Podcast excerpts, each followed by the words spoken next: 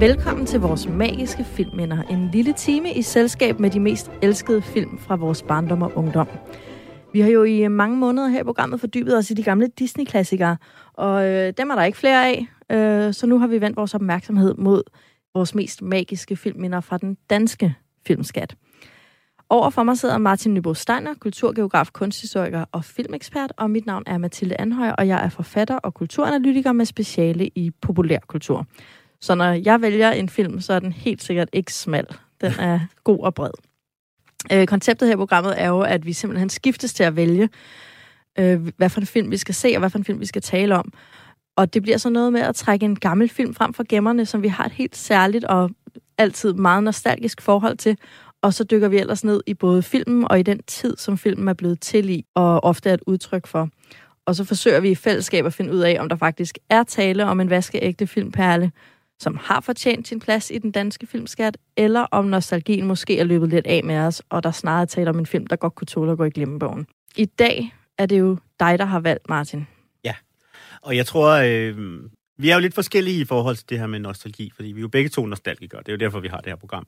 Men du er jo en, der øh, meget ofte vender tilbage til ting fra din barndom og ungdom, og ser dem igen, og ligesom lader dem lad ligesom modnes med dem og vende og lade dem være til stede i dit liv. Det har jeg aldrig gjort så meget, hverken i forhold til film eller bøger eller, eller andet. Til gengæld så, så lader jeg måske lader jeg ting, sådan for min barndom, fylde en relativt stor del af min, øh, min smag, og, og, men, men, men det er meget minderne om dem. Ikke? Altså, der, er mm. nogle, der er nogle bestemte sådan meget formative erindringer, hvor den film, vi skal tale om i dag, er, er en af dem, som jeg sådan stadigvæk i dag vil sige er en af de vigtigste film i mit liv i forhold til, til sådan og at jeg blev den person, jeg er i dag på godt og ondt. Øh, men det er stadigvæk en film, som jeg indtil jeg så den øh, som optag til den her optagelse, ikke havde set i 15 år eller 20 ja. år eller sådan Vi kan jo sige til jer, der lytter med, at vi har jo allerede fyldt hele fire uforglemmelige perler i vores filmskattekiste. Øh, nemlig Olsenbanden ser rødt, som vi lidt leger af en repræsentant for alle Olsenbanden-filmene. Og så har vi Krummerne fra 1991 og Benny Spadekar fra 1971, og så Bagnæssen fra Benzinsangen fra 1960. Men vi har jo ingen film fra 80'erne i vores filmskattekiste endnu.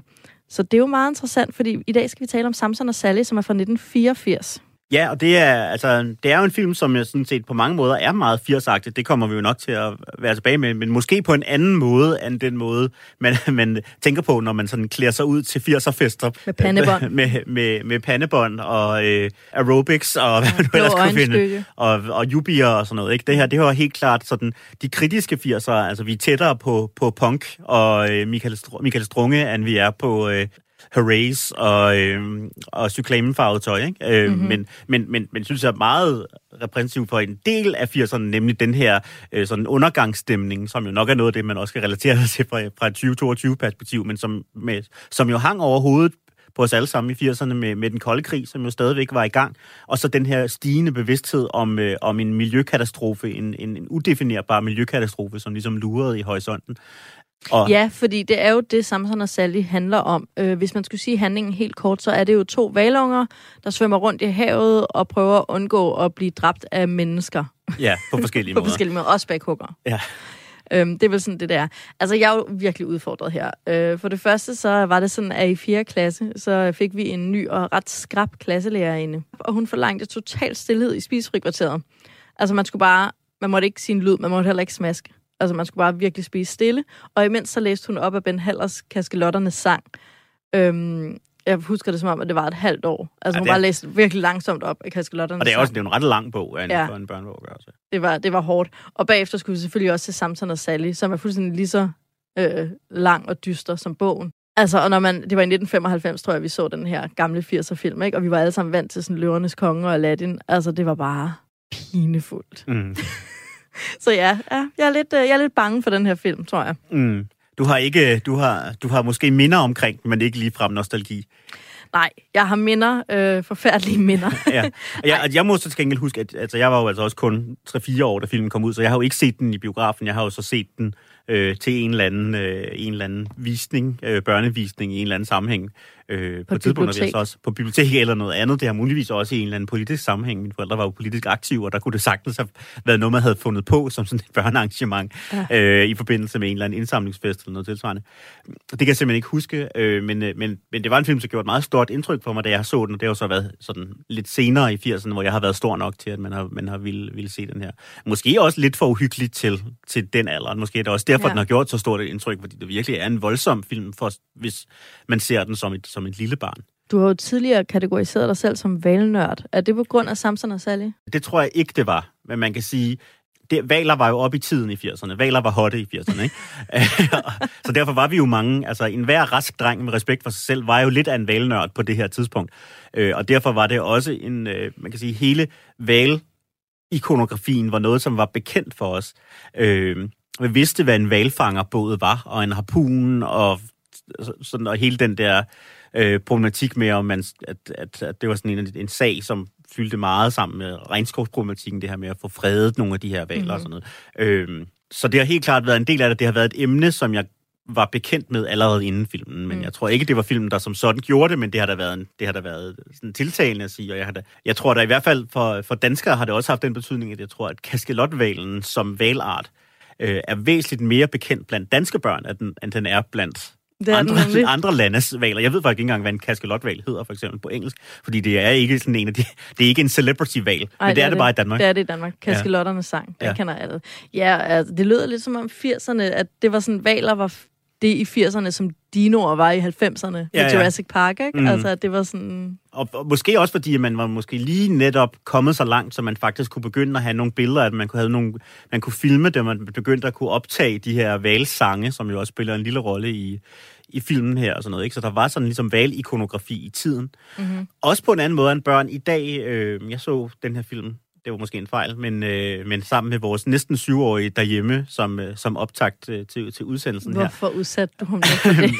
Og øhm, at han, han var ikke så skræmt over den, som jeg måske havde, havde bekymret, men der var mere af den, som man ikke forstod, end det, jeg havde forventet. Og det var måske netop fordi det her, han, altså han er ikke vokset op med billeder af Rainbow Warrior og sådan små gummibåde, der ligger sig ud foran valskib. Altså han vidste ikke, at, at valfangst var noget, der fandtes, og at det var frygtelig blodigt. Og Nu frygtelig ser du voldsomt lige sådan. Rainbow Warrior. Øh, Det var jo et Greenpeace-skib, som, øh, som var en af de, som ligesom typisk for eksempel lagde sig imellem øh, en valfangerbåd og en val, som altså satte, var lavet sådan et menneskeskjold for at beskytte nogle af Nemlig de den her aktivisme, som, var, øh, som jo stadigvæk er kæmpestor, og nu har nogle eller endnu flere fokus i virkeligheden. Mhm. Ikke?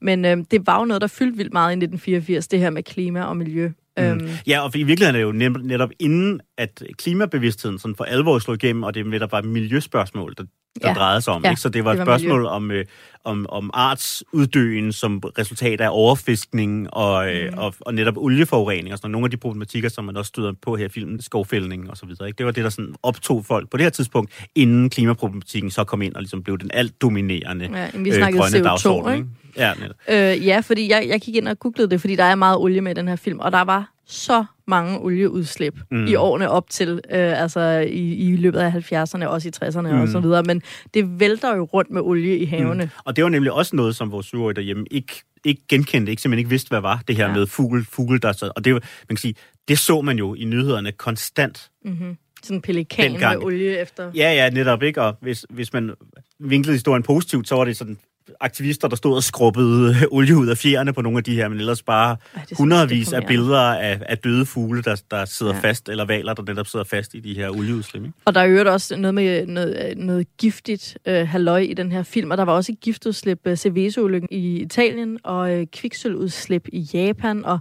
mm. altså der har simpelthen været så meget lort i havene og i, øh, i luften Mm. øhm, på det her tidspunkt. Ja, og, der, og vi er også et tidspunkt lige omkring det store paradigmeskifte, hvor man faktisk begyndte at få en fornemmelse af, okay, ja, havene nærmer sig sådan et breaking point, hvor det faktisk ikke kan klare mere øh, forurening, hvor man måske tidligere har tænkt havene som bare sådan et stort sort hul, hvor man godt kunne hælde ting ud i, og det ligesom godt mm. bare kunne absorbere sig det her enorme kredsløb, men hvor man bliver nødt til at sige, okay, den mængde fiskene, fiskeri, vi laver, den mængde udslip, og den mængde dumping af giftige st- stoffer og sådan noget, det er altså ved at være på et niveau, hvor, hvor havene som sådan, og de økosystemer, som er i havene, faktisk er truet. Ikke? Ja, ja. Og er alvorligt troet, ikke? Ja. Og som du sagde, Greenpeace er i gang på det her tidspunkt i 1984, og sejler rundt med deres Rainbow Warrior.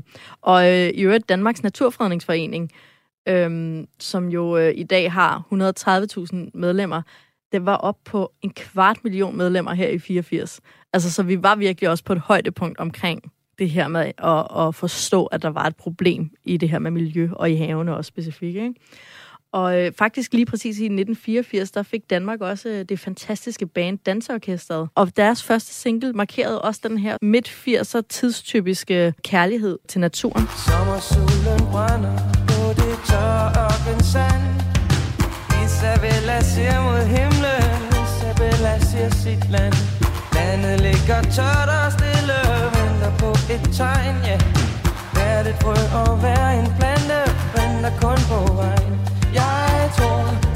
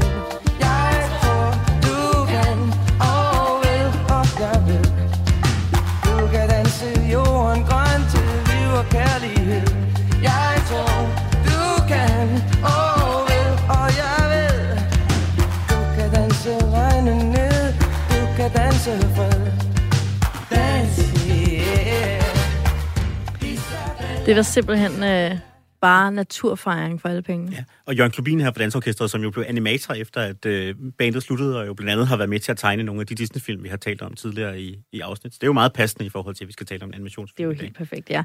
Jamen lad os dykke ned i uh, Samson og Sally. Øhm, det er jo, ja, det er en grum miljøhistorie med alle de her olie klatter søer, de skal igennem, og giftige områder og så videre. Og så er det også en, en sådan lidt tam kærlighedshistorie, venskabshistorie. Mm. Jeg ved ikke helt, hvor jeg skal placere den henne. Øhm, men det kunne være, at vi skulle starte med at lige kigge på handlingen, mm. og prøve at få opsummeret den.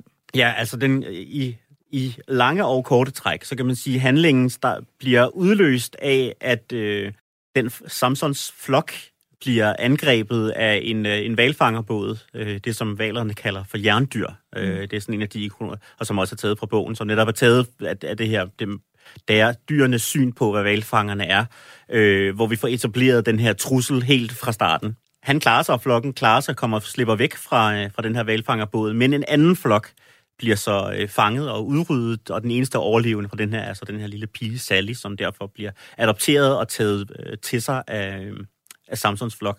En flygtningeval. En flygtningeval, ja. Øh, de svømmer rundt i havene og prøver at overleve sig og skal netop navigere i en masse af de her øh, forskellige trusler. Der er både fangerne, men der er jo altså også øh, sådan faldende fødekæder. Der er færre og færre af de her fisk- og blæksprutter, som kaskalotterne lever af.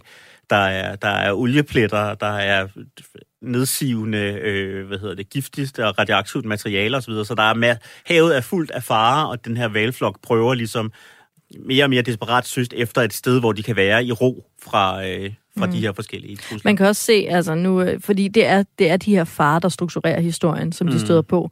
Men den eneste far, som er god, det er jo spækhuggerne, ja. altså naturens egen far. Det er jo en meget gammeldags opdeling, det her med sådan naturen god, menneske og civilisation ond. Mm. Øh, det, det, det synes jeg er lidt sådan bedaget, også at der ikke bliver kædet mere sammen med det, fordi der er jo meget natur i menneskets olieudslip. Det er jo den der dyriske, mm. øh, sådan darwinistiske evolutionsagtige mm. Øh, bevægelse, som har endt der. Mm. Der føler jeg lidt, det bliver sådan meget... Du synes, at man er... Der, der kunne du godt tænke dig, at der lige var kommet en, sådan en, en olieeksektor ind og sige, vi skal jo også have skabt vækst, og hvordan skal vi ellers kunne gøre det? Og sådan noget. jeg kunne godt tænke mig, tror jeg, at man så nogle mennesker, der rent faktisk også var dyr. Ja. Altså mennesker er lidt dæmoner i den her film. Ja, men altså det er jo også det er jo netop det der med, at filmen er filmet fra valernes perspektiv. Ikke? Ja, og, det er rigtigt. Og der er det jo... Men hvorfor er spækhuggerne så på en eller anden... De er måske også dæmoner. Jeg synes faktisk, at det, at det fungerer ret fint, at, der, at det er en af de mange, at, altså, at man ikke sådan forfalder til at sige, at hvis ikke der var nogen mennesker, så ville naturen bare være harmonisk. Nej, nej, altså naturen er stadigvæk et sted, hvor der, ja, er som er alles kamp mod alle, hvor der lurer fare, og hvor dyr faktisk spiser hinanden. Der, går, der er ikke, altså det her, det er ikke den lille, min lille, den lille havfru, altså det er virkelig en relativt naturalistisk beskrivelse af livet i havet, og så med den her x-faktor, som ligesom er den menneskelige aktivitet, som pludselig går ind og kaster en, en svensk nøgle i maskineriet. Ikke? Ja, og den er jo også, altså den er jo grotesk i forhold til de andre ting. Øh, og man ser jo også valerne spise blæksprutterne. Mm. Jeg kunne godt tænke mig at se den søde lille blæksprutteunge blive slubret op, i stedet for de der mærkelige blæksprutter. Ja. Altså, den er, der er lidt bias i den der, ikke? Helt klart, ikke? Og det er jo, det er jo, altså, det er jo stadig en film, hvor det er meningen, vi skal have sympati for, ja. for kaskelotterne her, ikke? Og, og der har man jo så altså valgt at sige, at deres mad er bare sådan noget komisk, det er noget, man godt, godt må spise. Det må man ikke? gerne spise, men spækhuggerne vil spise små søde valunger. Ja. Nå, men under omstændigheder, så prøver man ligesom at navigere, og samtidig så er der så den her, den her valflok, eller valer i det hele taget, har en eller anden form for, for øh, grundmyte eller, øh, eller religion, som ligesom er en spejling af, af romanen Moby Dick om den her store hvide val, der engang har, øh, har tog kampen op mod et, øh, et valfangerskib og vandt og som, som en anden messias engang vil vende tilbage og, og, og bekæmpe resten af jerndyrene og, og forløse øh, valheden. Blandt de fleste valer så bliver betragtet lidt som en, netop som en myte, men Samson han tager altså den her historie meget alvorligt og rejser derfor væk fra flokken på et tidspunkt for at finde øh, den her, den her Moby Dick og prøve at få, aktiv, få ham vækket mm. som en anden Holger Danske. Det lykkedes ham faktisk øh, efter en farfuld færd og finde frem til øh, der, hvor, øh, hvor Moby Dick, som stadig er i live, øh, gemmer sig, men må, må til, sin, øh, til sin skræk erkende, at Moby er blevet gammel og sær og hverken kan eller vil hjælpe. Øh, det kan vi lige vende tilbage til. Synes jeg sådan set også er en meget interessant sådan, analyse, eller en, det er sådan en, øh, af, netop af religionen og det hele det her med tanken om det guddommelige og den guddommelige indgriben og sådan noget. Øh, og hvor han ligesom må, må sige, okay, men jeg, jeg, kan, jeg kan ikke få hjælp fra, mm-hmm. fra min Gud her. Jeg bliver nødt til at klare mig selv. Og så slutter filmen jo ret uforløst med, at han vender tilbage til, øh, til valflokken, og øh, slår sig til, til dem i, øh, igen og fortsætter så det her. Men der kommer jo ikke nogen løsning på sådan det grundlæggende problem. De overlever bare, og vi får så at vide i et kode, så springer den lidt i tid. Øh, indtil vi så ser Samson og Sally som voksne, hvor de så har, har fået unger selv. Ja, øh, og Samson har fået verdens mærkeligste dybe stemme. ja, og nu har fundet et eller andet form for, for helle i, i en af polaregnene. De er lidt noget øh, til Nangiala, ikke? Ja, men, men det, er er, også bare... en, det, er, det er jo en stakket frisk, det kan man sige, det ved vi jo især i dag, hvor, hvor det jo ikke er polaregnene, der ligesom er de mest uberørte øh, længere. Og det, og det er jo heller ikke, jeg synes jo heller ikke, at det, det i filmen giver noget ud af, at de problemer, som de hele tiden har været kæmpet med, at de er løst. De har bare ligesom fundet sammen, og så har de levet til at kæmpe endnu en dag. Ikke? Øh, ja. Og det er ligesom det, der er filmens budskab, det her, som det også bliver sagt eksplicit af Moby Dick på et tidspunkt, når menneskene, de er ikke onde, de er dumme. Mm. Så hvis vi bare kan leve, hvis vi kan overleve, hvis vi kan klare os længe nok, indtil de forstår og mm. ændre deres adfærd, så skal det nok gå. Ikke? Ja. Øh, men det er sådan set valernes eneste strategi, det er at prøve at overleve så længe de kan, og så håbe, at menneskerne de, de ændrer deres adfærd. Ja. Så filmen slutter jo på en eller anden måde lykkeligt ved, at familien er reetableret, den sådan heteronormative familie er reetableret, men den far, som Samson og Sally øh, har kæmpet, har, har kæmpet med, med, er der så stadig for deres børn, ikke? Øh, jo, så. jo. Og i øvrigt, så tager øh, Samson, de, de, Samson og Sallys børn tager også Moby Dick lige så alvorligt og konkret, som mm. Samson gjorde. Ja. Som jo er en ting, altså børn er jo sådan Gud, når man, øhm, hvor tit går Gud i bad? ja.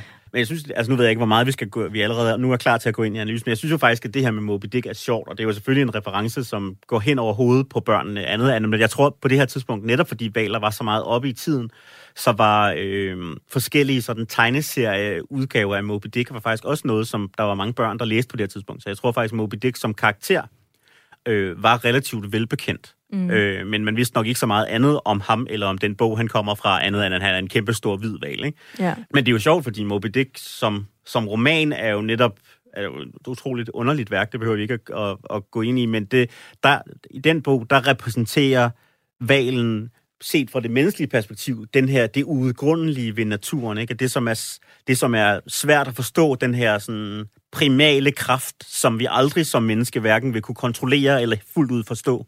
Men som også og er, er spejlet jo... i menneskets egne primale kraft i altid vil fange den. Ikke? Lige præcis, ikke? Øh, lige præcis. Og det er netop er sådan en, altså det, er, det, er en, det er en grundlæggende konflikt ind mod, i mennesket, at vi har sådan et, en drift mod kontrol, samtidig med, at vi lever i et grundlæggende ukontrollerbart univers. Ikke? Og det er Ja. sådan en, men, men det er jo sjovt at se her, hvor man så har, har vendt op og sagt sådan, den samme historie, hvis man nu var en val, så er det selvfølgelig en historie om noget andet. Så er det en historie om en val, der undslipper forfølgelse igen og igen og igen, øh, og, og, og endda tager kampen op mod overmagten. Ikke? Øh, Ja, præcis. Og som ikke kan fra, fanges. set fra menneskets synspunkt, så er det jo naturen, der er overmagten. Men set fra naturens synspunkt, er det mennesket, der er overmagten. Ja. Det, det synes jeg sådan set er meget sofistikeret lavet, øh, men, men jo noget, der er til, til det voksne publikum.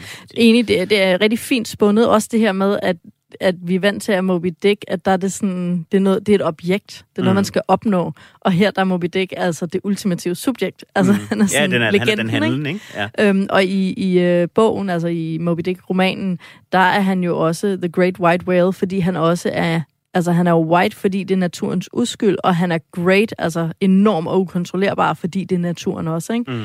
Øhm, og så er det jo bare så fedt brugt i Samson og Sally, at der er stadigvæk noget uskyld, og der er stadigvæk noget, han er kæmpe stor og uovervindelig, Mm. og så ankommer man til ham, og så ligger han der på et plejehjem med leverpletter og oliepletter, og sådan, Mm. øh, gentager sig selv. Mm. Men jeg ved ikke, om jeg er helt enig i, altså jeg umiddelbart tænker jeg også, at antiklimaks, så er han selvfølgelig, ja, ikke noget værd.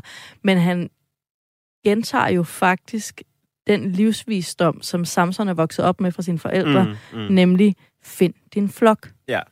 Og det synes jeg er meget interessant, fordi konkrete guder, Mm. uanset om det er Gud eller Jesus eller Allah, øh, vil aldrig fungere. Og det er også derfor, at børn er så forvirrede, når de skal lære om religion, fordi det kan ikke lade sig gøre. Mm. Men symboler kan noget, Mm. for de kan rumme flere ting, ikke? Og der synes jeg, det er interessant, at den her valg på en måde er sådan en gammel senil olding, Mm. øh, der var helt forfaldet og ikke dur sådan noget.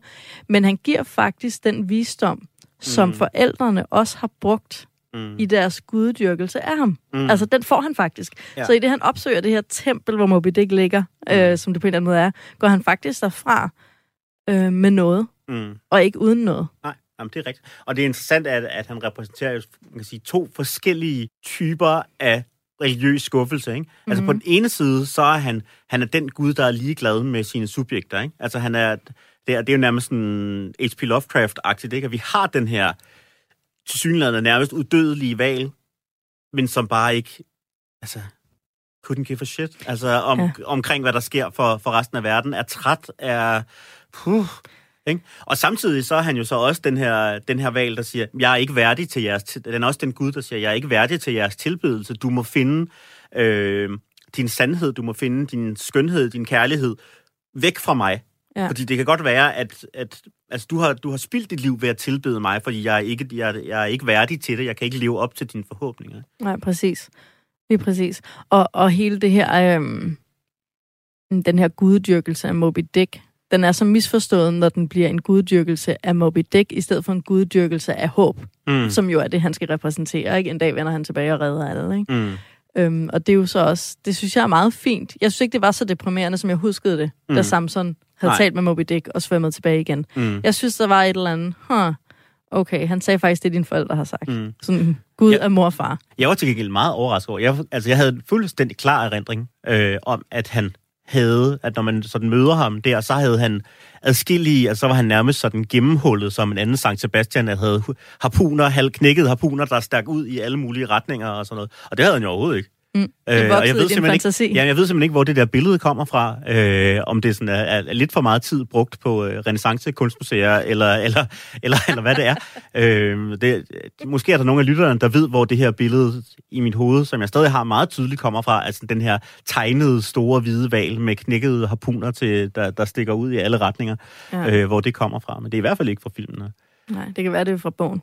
Øh, jamen, den er jo, der er jo ingen billeder. Altså, men det, det kan selvfølgelig være, at jeg det kan mine- være beskrevet, mine ikke? Jamen, det er det. Jeg tror, du må hjem og genlæse Bent Hallers Ja. ja. storværk. Ja. Der. Øhm, karaktererne, fordi temaerne er jeg med på osv. Ikke? Kan vi lige øh, kigge lidt på Samson, vores hovedperson, og Sally for den sags skyld? Der, øh, der kæmper jeg jo lidt med at, at få hold om dem, så jeg vil gerne bede dig om at beskrive Samson med tre adjektiver. Ja. Øhm, han er et barn. det er ikke et adjektiv, det er et navnord. Synes du, han er barnlig? Ja, det synes jeg, han er. Mm. Det synes jeg, han er. Og jeg synes faktisk også, og nu taler jeg udenom, fordi at det er svært at lave, men, jeg, men øh, jeg har jo tit i det her program talt, øh, talt lidt kritisk omkring danske børneskuespillere, eller danske filminstruktørers evne til at få gode præstationer ud af, den, af børneskuespillere. Her synes jeg faktisk, at det er et problem, at det er Jesper Klein og Helle Hertz, der lægger stemmer til til de her to. De, de virker simpelthen... Deres stemmer er for voksne. Ja. Øh, og babyficeret samtidig. Ja, ja, fordi de, laver, de har sådan lavet... De prøver at lave en, en børnestemme, i hvert fald Jesper Klein gør, ikke? Ja. Hvad er det værste, du vil? At blive væk fra min flok. Mit det værste, det er blæksprutter. Altså, filmen ville absolut have været stærkere, hvis de havde talt med rigtige børnestemmer, som ligesom mm. skulle, skulle svare til der, hvor de var modenhedsmæssigt. Det havde mm. også gjort karakteren nemmere aflæseligt, hvis man ligesom kunne sige, når man, du svarer til et syvårigt barn, eller hvad det nu havde været. Ikke? Ja, i stedet for øh. det bare sådan, at Biver Bertramsen, der er gået i barndom. ja, lige præcis. Ikke? Så mærkeligt. Øh, jamen altså, de er jo bange. Begge, be, ja. altså... De, og overmodige. Bange og, og øh, ja, overmodige er, er Samson også. Og, øh, Særligt lidt mere forsigtig, ja. som piger jo er. Ja, og, men også lidt mere fornuftig. ja, fornuftig, ja. Øh, det er de mest intetsigende karakterer, jeg nogensinde har set. Ja, ah, det ved jeg ikke, om, det ved jeg ikke, om jeg vil sige. Men det er klart, at deres personlige udvikling er, altså deres personlige sådan, karakteristikker er ikke så væsentlige for historien. Altså, de er virkelig, de er virkelig arbejdstyper bare som børn. Ikke? Ja, de er bare børn, ikke? Ja. Og det synes jeg gør den kedelig at se. Ja. Altså nu for eksempel Benny Badekar, som, du, som jo også er en animationsfilm, der på mange måder har lidt samme mangel på poppet Disney-agtige ting, mm. øh, som jeg... Ja, på typisk, en helt anden måde. Ja, på en helt anden måde, men, men den mangler mange af de ting, som jeg har brug for i en film. Og alligevel kunne jeg faktisk rigtig godt lide den. Mm. Hvor her er jeg bare sådan... det var så svært at se de der scener. Ja. Der er sådan en lang scene, hvor de bliver bare, netop som du siger, og det er et super portræt, sådan et psykologisk portræt af, hvad der sker, når børn bliver bange. Øhm, meget Alfons Åberg, vasketøjet på snoren, der bliver til et spøgelse, mm. ikke? Og sådan klaveret bliver et monster, og... Mm den var jo 10 minutter. Ja, ja. Altså, der er jo 50 ting, de ja. bliver bange for. ja. jeg, jeg bliver helt tabt. Også det der med, jeg er ligeglad med Samson og Sally, fordi de kun er symboler. Mm. Altså, når man siger Moby Dick, som er et symbol, er mere karakter, mm. end de der to valunger er. Ja. Ja, men det synes jeg, det synes jeg går sagtens, du gør ret i. Og der er jo flere, altså der er jo også, der er jo øh, i hvert fald to, hvis ikke flere, sådan sangnumre i, i det her, apropos Benny Spædekar, som er meget, hvor de her sangnumre er ret Benny Spædekar-agtige. Ja, øh, det lader jeg godt mærke til og, hvor, øh, altså, og som også er overflødige og ikke bidrager med noget til historien, men som til gengæld så giver sådan lidt, lidt, lidt, lidt komisk, spice. Lidt spice. Ikke?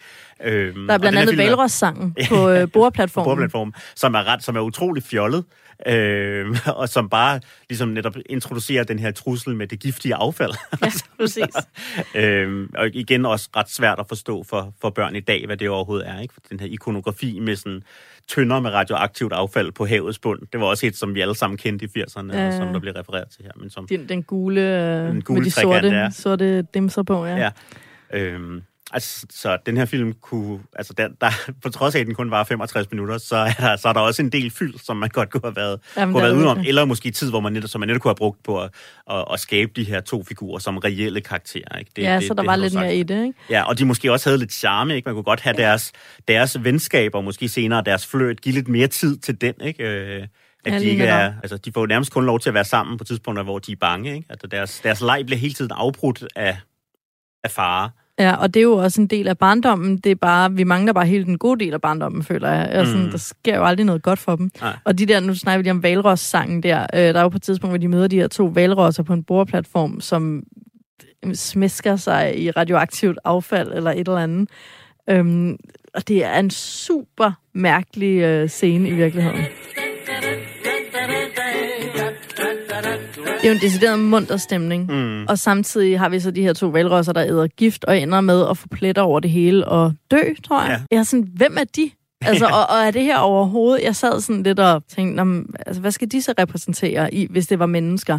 Samson og Sally kunne godt være menneskebørn jo. Mm. Øhm, men du ved, hvad, hvad er de sådan enlige mænd, der går i forfald på en bar? Eller altså, hvad er vi ude i? Ja. Hvad sker med de her to valrosser? Ja. Er det, fordi valrosser er sådan lidt uhumske og ligeglade med deres egen overlevelse? Altså, mm. er det det, vi skal se i dem?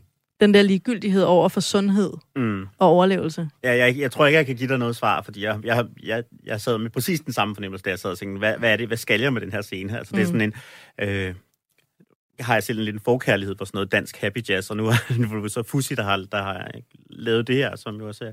Øh, altså, og det, det, det kunne jeg godt få en eller anden vis glæde af. Jeg synes jo, animationen, øh, også i den her scene, som den øvrigt er i, i resten af filmen, er rigtig god. Øh, så det kunne jeg godt få en nyd, nydelse ud af. Men som scene eller som narrativt element, så er det helt overflødet og, og bange ud og meningsløst. Ikke? Jamen, og det er bare sådan mærkeligt, at det minder mig lidt om de der fortabte drenge i Pinocchio, der sådan ryger cigarer og drikker øl, og så dør Og der de. synes jeg jo, det, altså der synes jeg jo netop i Bennys badekar, der giver de her totale wacky elementer, at passer meget bedre ind i grundtonen, men Ja. ja. hvor det her jo i virkeligheden ellers er en sådan relativt stram fortælling, men som samtidig har de her sådan filosofiske, litterære et eller andet overbygninger på sig, så bliver det sindssygt malplaceret. Altså. Ja, virkelig. Det, det, det var også den oplevelse, jeg havde. Men, øh, men ja, hvis vi nu skal snakke lidt om animationen, så tror jeg jo, at det, man også skal være bevidst omkring øh, på det her, og som jo også er en af grundene til, at jeg valgte at tage den med her, og som en mulig kandidat til vores filmskattekiste, det er jo også bare, fordi det er måske det første, hvis i hvert fald tæt på, forsøg på at lave en dansk tegnefilm i Disney-klassen. Mm. At det er, altså man kan sige, Bennys badekar, som, som jeg jo holder utrolig meget af, er jo noget andet. Altså den er jo meget kortere, den var kun, hvad var den nu, er, 25 minutter? Ja, ja, den er tv-fjollet og sådan. Ja, ja, og, ja. og, og er, er lavet til at kunne blive spillet i ungdomsklubber og sådan noget. Ikke? Ja. Den her, det er helt tydeligt en biograffilm, og den, altså, de, og sådan, de visuelle ambitionsniveau er ret højt. Altså, den er virkelig flot tegnet. Ja, og Øh, historien er også epos-lignende, ikke? Lige, lige præcis, ikke? Og der er, altså, der er gjort meget ud af, at de her valer er tegnet ret naturalistiske. Du refererede du selv tidligere til en snak, vi havde helt tilbage i vores Pinocchio-afsnit for rigtig lang tid siden, om, med meget lidt naturalistiske valer. Og her er der faktisk virkelig gjort noget ud af, at de både bevæger sig, og, altså, og deres kroppe er ligesom rigtige valer, og da, da han senere, da Samson på sin rejse på et tidspunkt minder om en blåval, så kan man også se den tydelige forskel på de her to valarter og sådan noget. Øhm, og der, der må jeg bare sige, jeg synes stadigvæk, at det her det er vanvittigt imponerende, at man har kunnet lave den her film i Danmark i 1981. Og med så få mennesker, når man ser rulleteksterne køre, altså de har jo været ingen mennesker om at lave den. Altså det er jo helt... Ja, ja, det er virkelig vildt. Vanvittigt. 1984. Øh, Øh, ja, men det det- kan være, det gik i gang i 1981. Der er i hvert fald de virkelig har- mange De tegninger. har, været, de har været rigtig lang tid om det selvfølgelig, og det har kost, sikkert kostet ret mange penge. Men det var jo så også en relativt stor kommersiel succes. Jeg har ikke lige øh, øh, billetsalgstallene med sig, men det var relativt stor succes på det her tidspunkt. Ja, og den er jo også på, altså nu var jeg lige på YouTube og kigge rundt, og den ligger jo på alle mulige sprog. Ja. Altså, altså forskellige klip fra den og Ja, sange ja, også fra fordi den, det var, det var også en tid, hvor det der med, med ikke Hollywood-præsenteret tegnefilm i spillefilmslængde, det var lidt en sjældenhed, ikke kun i Danmark. Det var, det var bestemt ikke noget, man gav sig i kast med ret mange steder. Og, og at den danske filmindustri, som på det her tidspunkt jo var lidt i knæ, kan man sige, og, og havde meget, meget svært ved at, at lave noget, hvor man kunne kombinere bare en eller anden grad af, af kommersiel succes med noget kunstnerisk kvalitet. At der har det her, det er faktisk en af de få, der, Ja. der formår det, ikke? At man havde et, en sindssygt sådan spaltet i to filmbranche, hvor man, man havde sådan den rene folkekomedieproduktion, som biograferne levede af, og så havde man sådan en, en socialrealisme slash kunstfilmproduktion, som, som ikke solgte nogen billetter overhovedet, mm-hmm. øh, og, og, og i virkeligheden heller ikke havde, altså, heller ikke havde det niveau, som, som dansk film kom til at være kendetegnet af senere. Ikke? Så det var sådan dansk film i et vadested, Pun intended. Ja, ja, netop. Og hvor at det, det er forbløffende, at den her film overhovedet findes. Altså, det må Ja. man bare sige. Selvom på trods af alle de ting, man, kan, man så kan kritisere den for. Ja, men jeg vil så også sige, øh, nu var jeg meget efter valrosserne, fordi ja, ja, det er sjovt nok med det er så malplaceret. Mm. Men øh, den der måge, synes jeg måske fungerer okay. Ja. Personligt sætter jeg stor pris på jerndyrene og alle de lækkerier, der ryger over bord. Den har meget skralde fra den lille havfru over sig. Helt bestemt. Og man kan så også sige, dyret mågen er nem at lave en karakter på, mm. på grund af den der skrabbende lyd, den har. Ja. Ikke? Den, det bliver selvfølgelig sådan en... Øh, Og det er, jo også, altså, det er jo også en karakter, som er gået igen i en Ja. masse af Jannik Hastrup senere sådan, fuglekrigen. Fuglekrigen, men også nogle cirkelinefilm og sådan noget. Så er der den her, Måge. den, den, Skralde. den frække måge. Den, Ja, den, altså, Øh, og jeg synes, den er sjov. Måske i, altså i den lille havfru, der er den mest bare skralde mågen. mm. Men det, jeg lidt fik, især måske i slutningen af Samson og Sally, hvor at Mogen begynder at tale med Samson og Sallys børn, at han har den her, øh, du ved, farfar i Bullerby. Øh, den her enlige mand, der who lives to tell, altså som ligesom kan fortælle historier om ens forældre, og som, mm. Altså, som er fræk og øh, meget sådan direkte, altså fornærmer rask væk både børn og kvinder, ikke? Altså sådan meget Mm. øh, frembrusende på en eller anden måde. Grundlæggende sympatisk, øh, venner med hvem som helst, altså både valer og alle mulige andre. Der er et eller andet lækkert ved den karakter. Mm. Øhm, det, der så er sjovt, er jo, at den her måge er jo på en eller anden måde forbundet til skrald. Ja. Altså, i Ja. hvert fald i min bevidsthed. Jeg ved ikke, men om det også var sådan i 1984. Eller om det det bare på grund af skralde fra den lille havfru. Nej, det tror jeg bestemt. Men at han ligesom er på en eller anden måde et bindeled mellem de her dæmonmennesker og alt deres mm. lort, de laver, og så de her renhedsuskyldsagtige valer. Mm. Mm. Altså midt imellem dem har vi den her skralde. Ja, han siger jo også helt eksplicit, at han elsker os at, at spise det her affald, og det er jo også helt ægte, ikke? At det, efter de her øh, fiskerbåde og også valfangerbåde, er der jo altid en hale af måger og lignende, som spiser alle de her ting, som mennesket smider ud, ikke? Altså, Altså, det er præcis. Og det synes jeg er ret elegant Mm. mm. øh, flettet ind, faktisk, hvis jeg skal sige en, øh, et sted, hvor jeg, hvor jeg godt kunne lide Ja. det, den her film lavede. Jeg synes, hvis vi igen lige skal vende tilbage til noget af det her, sådan lidt mere, den her lidt mere intellektuelle overbygning, synes jeg også, det er meget interessant, det man gør i, i filmen her, som i hvert fald delvis også er fra bogen, det her med at, at betragte havet som sådan, havets dyb netop lidt som det her øh, mytologiske sted, der også er taget lidt ud af tiden. Ikke? Vi ser jo hele tiden, at der er de her skibsfrag overalt, hvor, øh, hvor, øh, hvor, hvor Samson og Sally svømmer rundt. Og det er altså taget, altså der er både vikingeskibe, og der er Noras Ark, og der er moderne krigsskibe, og sådan noget. Ikke? Og, det, og det er ligesom alt sammen noget, det, det hele det her med, hvordan menneskets historie er knyttet til til havet, og hvordan vi hele tiden har været, og hele tiden både har haft en, en, en romantisk, øh, måske netop sådan guddommificering af, af havet, og samtidig har prøvet at betvinge det og bruge det til vores egen formål. Ikke? Ja.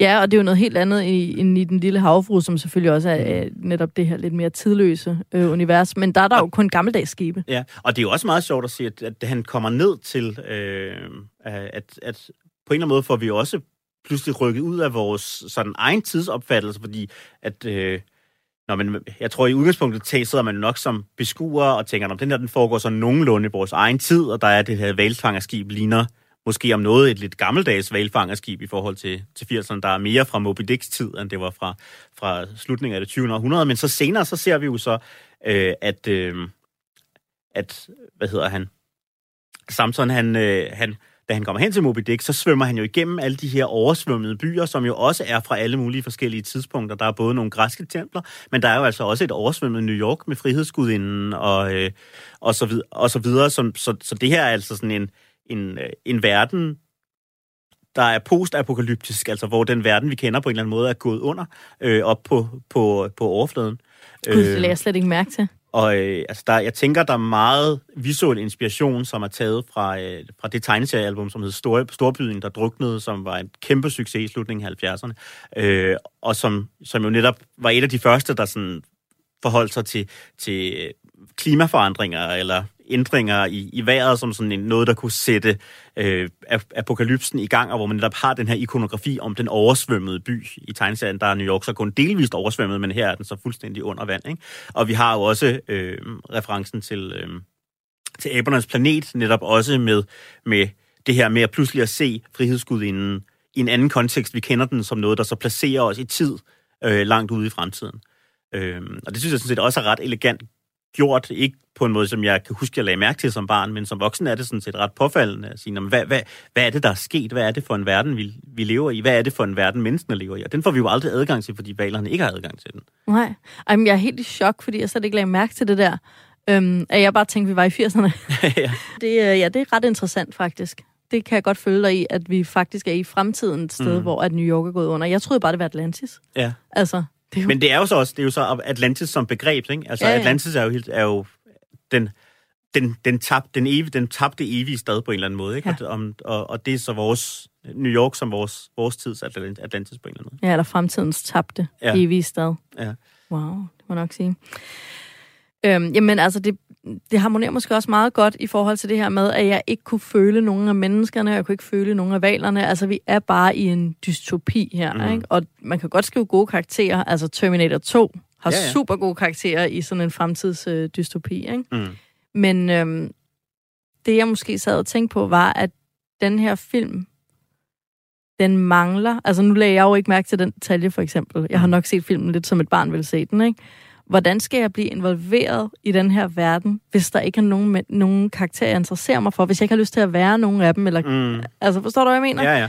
Og der, tror, der har man jo nok satset ret meget på sådan en grundlæggende sympati for valen som, Ja. som, som art på en eller anden måde. Ikke? At vi, vi, vi, der, vi har, vi, vores hjerte bløder allerede lidt det øjeblik, vi ser en, En, en valfangerbåd. Ikke? Åh, ja. øh, og, og, eller en val, der netop svømmer rundt. Ikke? Der var jo også den her fortælling meget om de her med, at, at altså en forestilling også i nogle sådan New Age-miljøer om, at valerne var sådan nogle, der nærmest havde en eller anden overmenneskelig intelligens og kunne havde særlig kontakt til det kosmiske og et eller andet. Ikke? Og jeg tror, der er den, øh, den sådan instinktive sympati for de her Gentle nærmest, Giants. nærmest sådan overjordiske, selvom de ikke, altså i bogstavelig forstand er nærmest det modsatte, øh, væsner, tror jeg, man spiller ret meget på. Men, ja, men jeg er helt enig med dig i, at det er en barriere for en, for en, sådan, en virkelig gribende oplevelse, det er det her med, at karaktererne er så, så flade. Man må jo også sige, at mor- og far-karaktererne i det her også... Ja, de er kun mor og far. Og sådan lidt er- 50'er far Ja. og sådan... Ja, netop, ikke? Øh,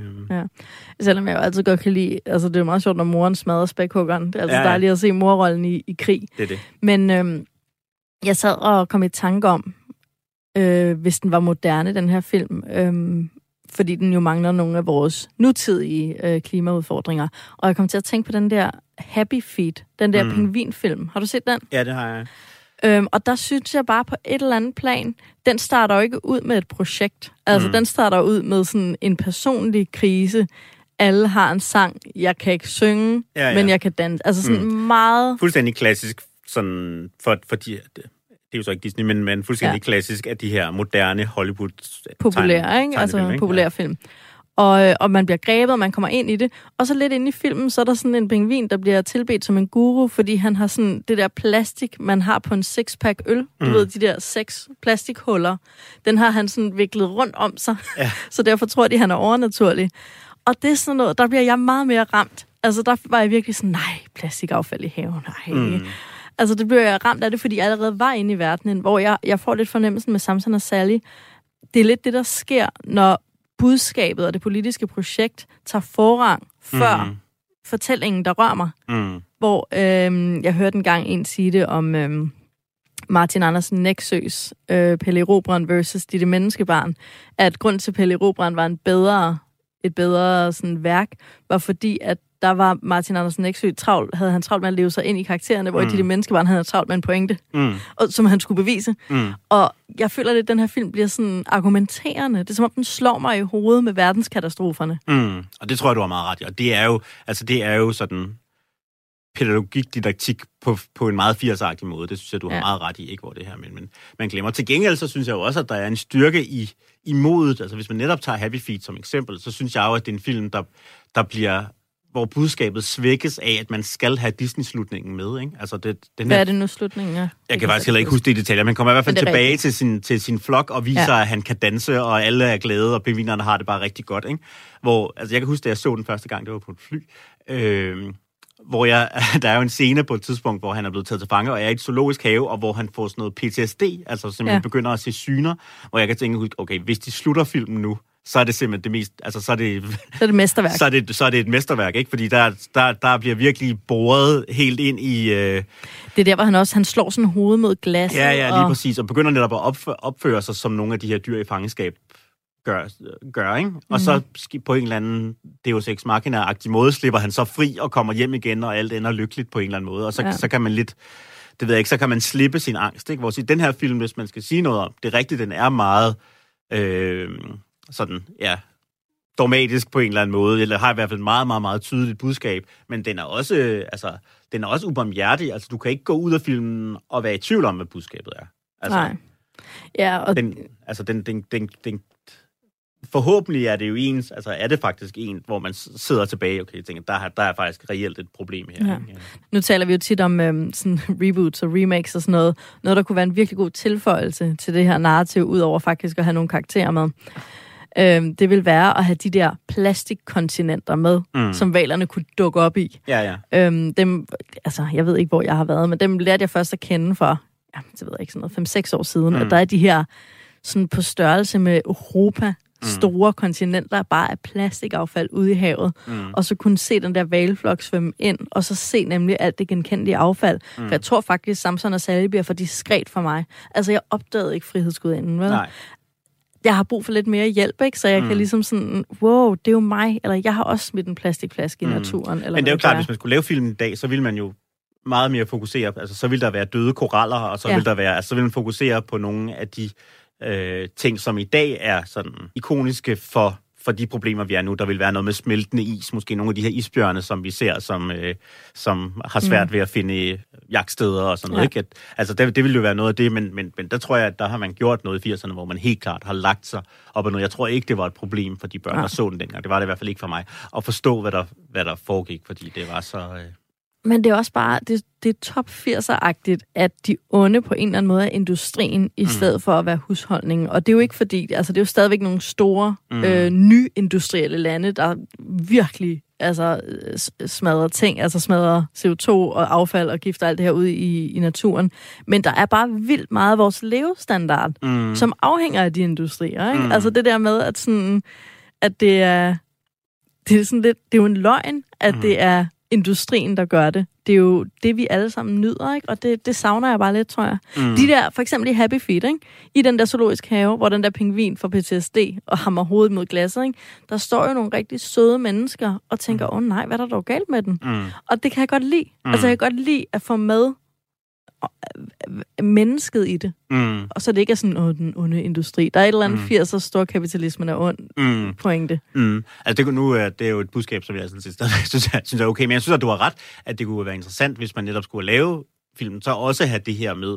Det vil måske også i lidt højere grad sige, hvis vi gerne vil, vil prøve at sige, at det her det er en film, som ikke bare skal gøre folk bange, men faktisk skal opmuntre til aktivisme, så er det jo interessant at sige, okay, hvad er det faktisk, man kunne gøre? Ikke? Er der noget, er der kan, et eller andet, hvordan kommer vi væk fra et system med, med valfangeri og olieudslip og sådan noget. Ikke? Ja. Altså, det, det kunne man jo sagtens og netop koble til sådan individuel adfærd. Ikke? Ja. Øhm, men, Ja, altså, altså det er jo de der deprimerende dystopi-fortællinger har deres berettigelse i verden. Det er heller ikke det, jeg opponerer mod.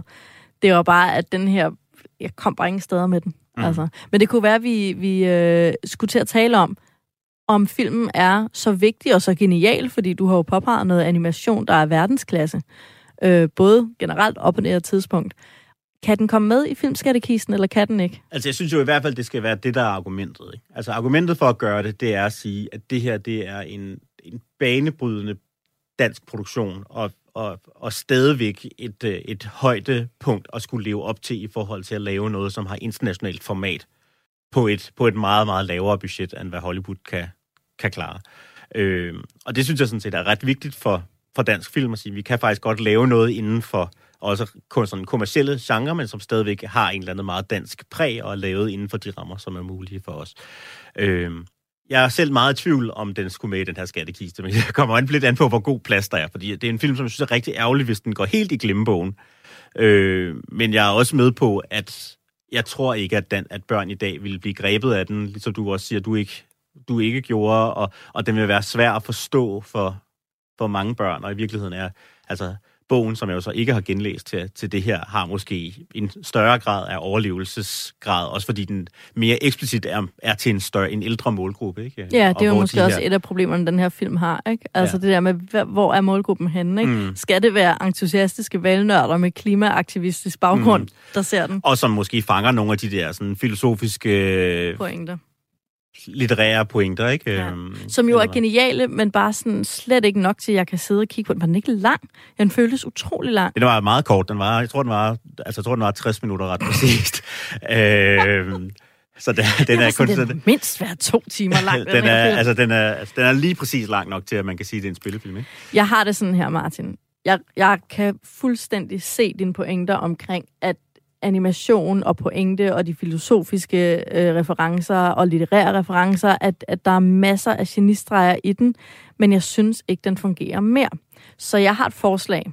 Hvad med, at vi anerkender Samson og Sally for øh, dens plads netop i bøgerne. Mm. Altså sådan, vi skal ikke glemme den, den er vigtig, men den er måske et, øhm, den er ikke for folket. Altså mm. måske den bare kan være en vigtig del af animationsuddannelsen. Forstår du, hvad jeg mener? Ja. Men så at for resten af Danmark, så kan vi måske godt sige, at den må gerne gå i glemmebogen.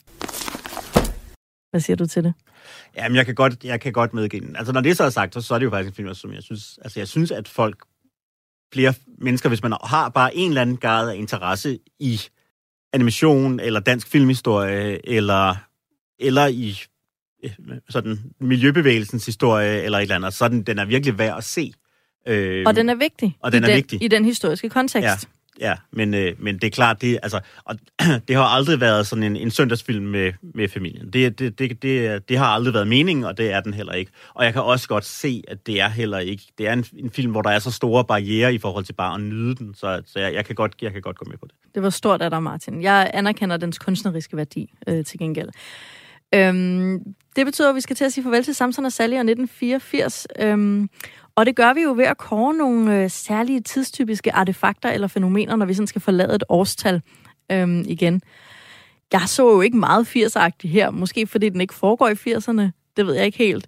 Men der var lige en enkelt ting, hvor jeg tænkte, at øhm, nu hedder bogen bag filmen jo også Kaskelotternes sang, men jeg synes, at der var noget meget 80'er-agtigt ved Kaskelotternes sang. Men måske du kan fortælle mig, om det ægte er bare optaget naturlyd, eller om der er nogle, nogle 80'er-klange i det.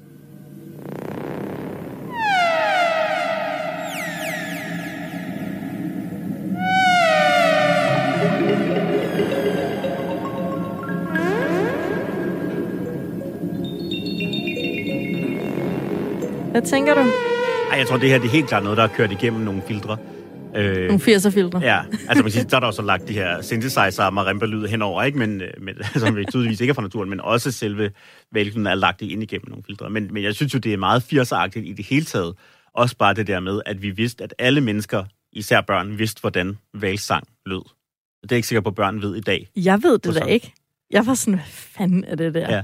Men altså, sådan, val, lydoptagelser af valer, der kommunikerer, det lyder jo sådan, sådan der, hvis man tager... Jeg læste noget om en, en kliklyd hos kaskelotvaler især. For eksempel, ikke? Og det er jo også den der, man lige kan høre den der brrrr, lyd og sådan noget, ikke? Øh, så, så, så på noget er det jo, er det, jeg, jeg synes jo, det er meget 80'er-agtigt, at man overhovedet har det her som, som noget, man ikke forklarer, hvad er. Fordi at, Ja. at valerne jo ellers bare taler dansk i filmen, men så ved vi så samtidig, at de også kan... Det kunne måske også være blevet inkorporeret bedre. Ja. Nå. Øh, var der noget, hvor du øh, blev hensat til 1984 i særlig grad? Andet altså, Altså, den druknede frihedsbølge. ja, altså jeg synes jo, at altså jeg synes jo, at al miljø i ikonografien er kerne 80'er, men bare Ja. en anden 80'er end, øh, end, som jeg sagde før, det der er... den farverige 80'er. an, an det, der kunne være med i Remember the 80s på VH1, ikke? Altså, det Ja. er, altså det, det er mine 80'ere, det er, det er øh, Greenpeace Barsebäck. udstil, Green, ja, ja, Barsbæk demoer og udstillinger om regnskoven på Moskov Museum og, øh, og, og medlem af, af Pandaklubben, medlemsbladet og sådan noget. Altså det er virkelig, altså ikonografien omkring den måde, man lavede natur øh, formidling på det her tidspunkt, er sindssygt 80 på en måde, som jeg egentlig ret godt kan lide, og som jeg synes er ret fin, men, men som i helt tydeligt tiden også har bevæget sig videre til noget andet. Ikke? Ja, som er super deprimerende. Ja. ja. Nå, men altså, tak til 1984 og øh, den dystre øh, miljøfortælling fra Samson og Sally. Øh, I næste uge er det heldigvis min tur, og det betyder, at vi skynder os væk fra fattig-80'ernes naturkatastrofer, og så hopper vi tilbage til de glade 60'ere igen. Nærmere bestemt 1967. Lige her kommer menuen nemlig til at stå på noget så 60'er traditionelt som leg med kønsrollerne. vi skal nemlig se en film, hvor at, øh, det er moren i familien, der er direktør, mens far laver sovsen. Og så siger jeg ikke mere. laver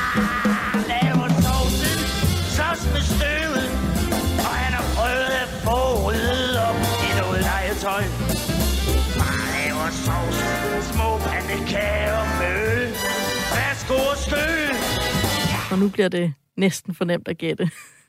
Men med de ord, så er det altså øh, farvel til 1984, og øh, på gensyn i næste uge til endnu et af vores magiske filmminder.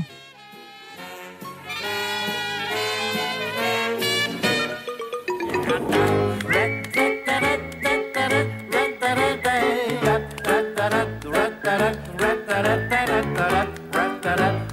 da da da da da